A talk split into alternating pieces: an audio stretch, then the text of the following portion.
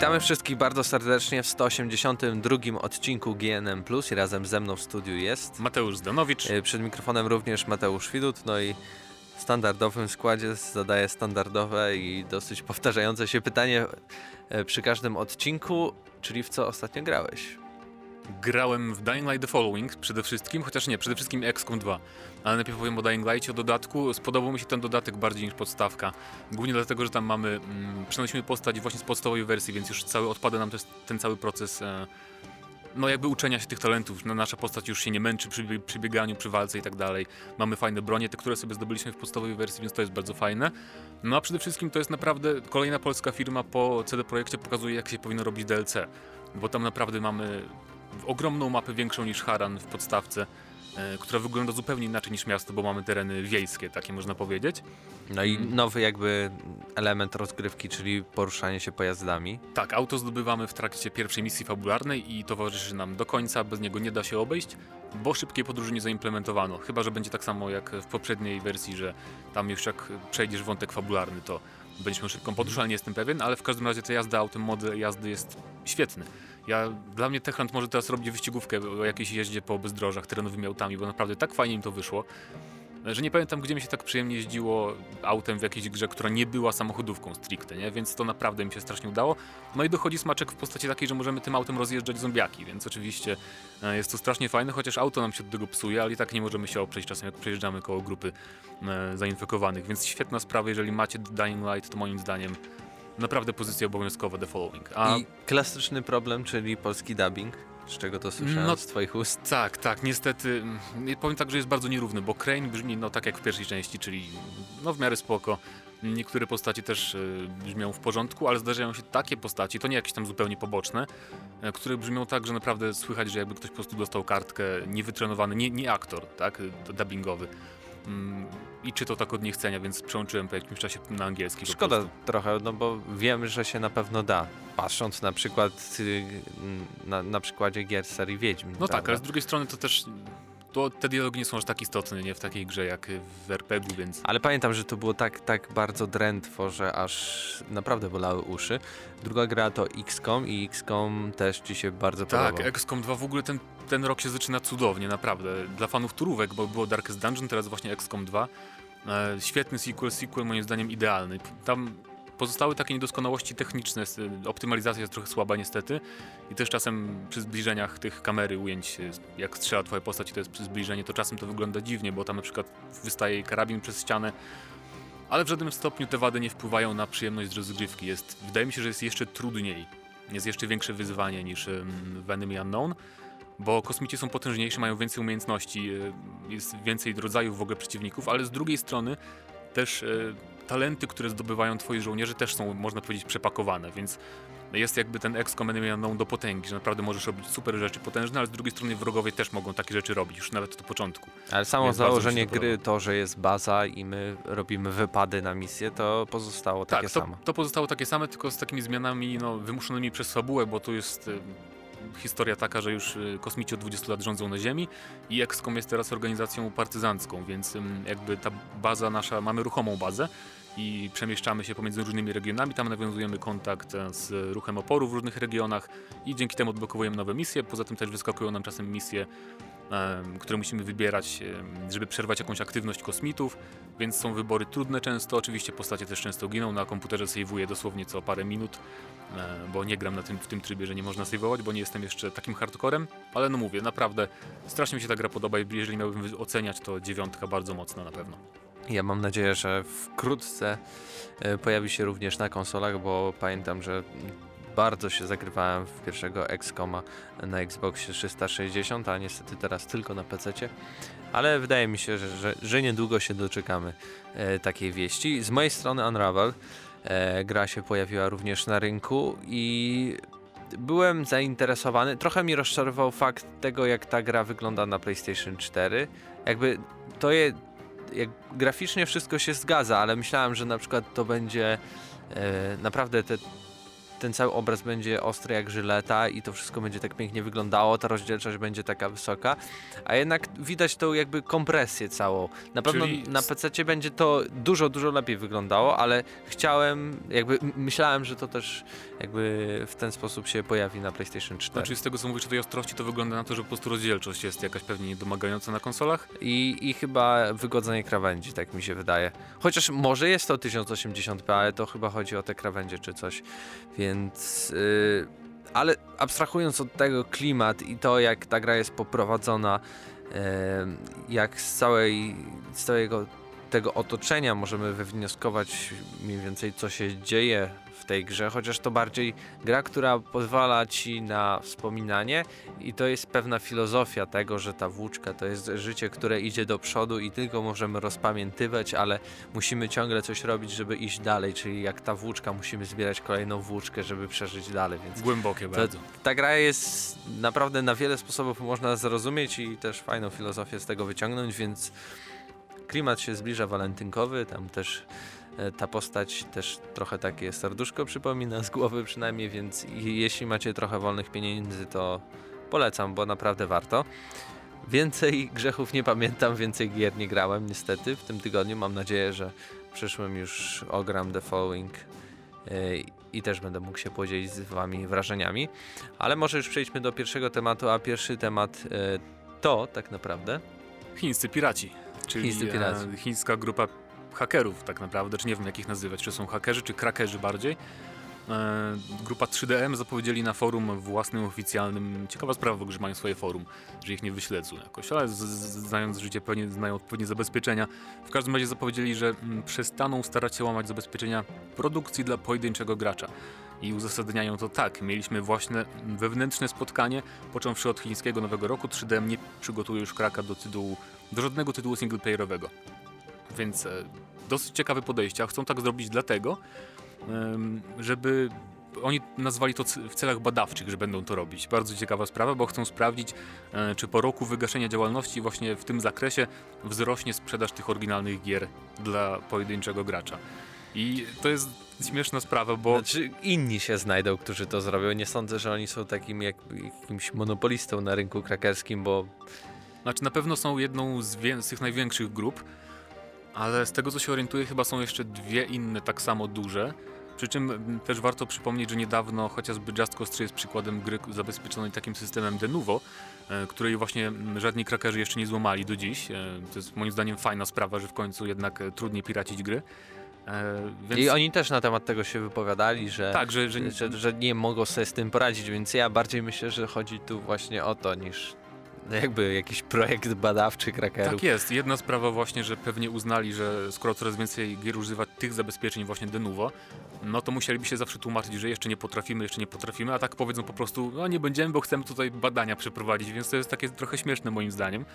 A poza tym, no jak to by, nawet jeżeli założymy, że to jest jedna z grup tych większych, no to są to jeszcze inne grupy.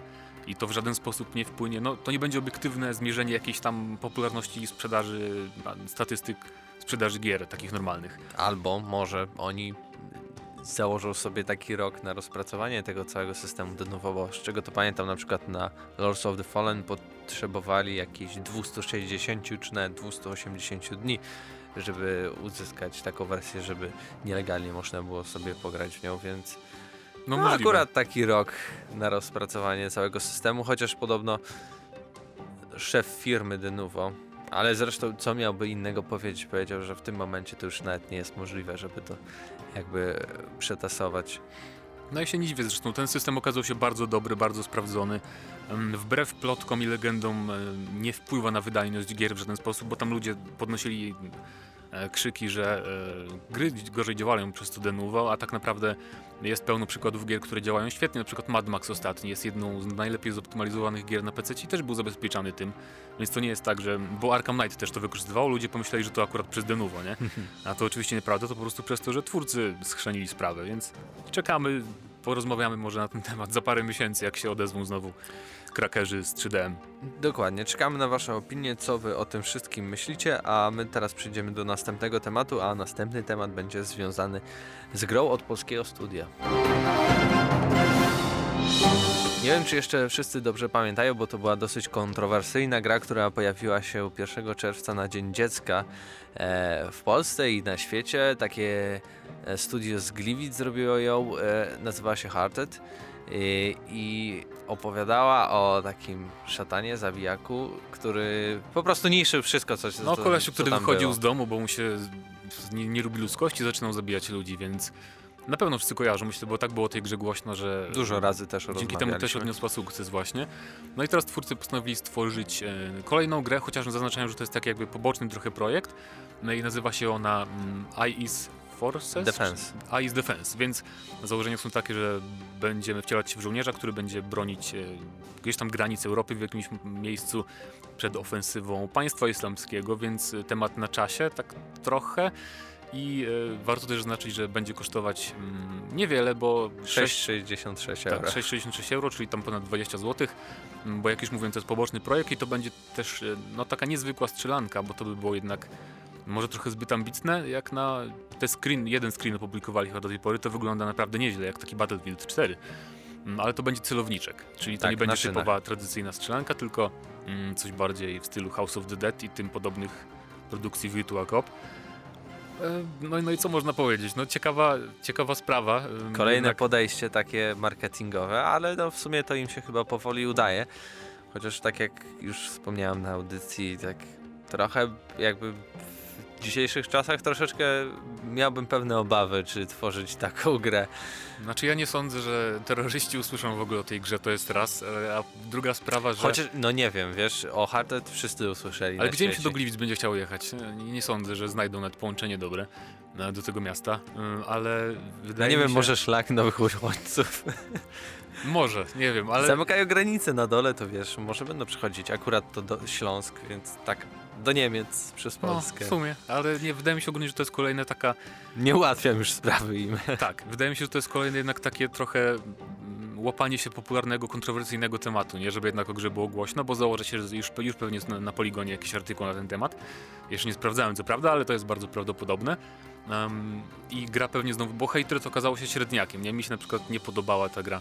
Chociaż była krótka, więc ukończyłem, ale no sama rozgrywka była przeciętna powiedziałbym, więc tu pewnie będzie nie inaczej, ale pewnie gra się sprzeda dobrze, bo wykorzysta jakby akurat panujące nastroje y, wszędzie w Europie, w większości. Plus jest tania bardzo. No tak, jest też tania, więc jest też celowniczek. Oni też chcą, tam mówią, że chcą jakby wskrzesić gatunek tych celowniczków. Nie wiem, czy to jest potrzebne. Chociaż y, nie wiem, może to będą robić też do hełmów VR-owych. To wtedy, Możliwe. bo wydaje mi się, że celowniczki będą przeżywać pewien renesans właśnie dzięki e, wirtualnej rzeczywistości.